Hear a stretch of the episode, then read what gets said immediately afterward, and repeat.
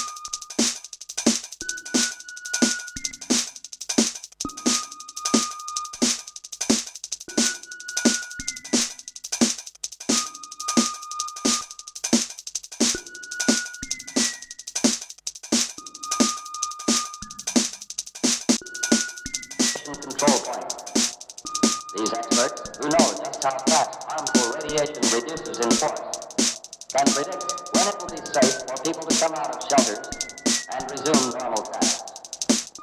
We have warned that you may have to act before you get any detailed report. Just what can you do if fallout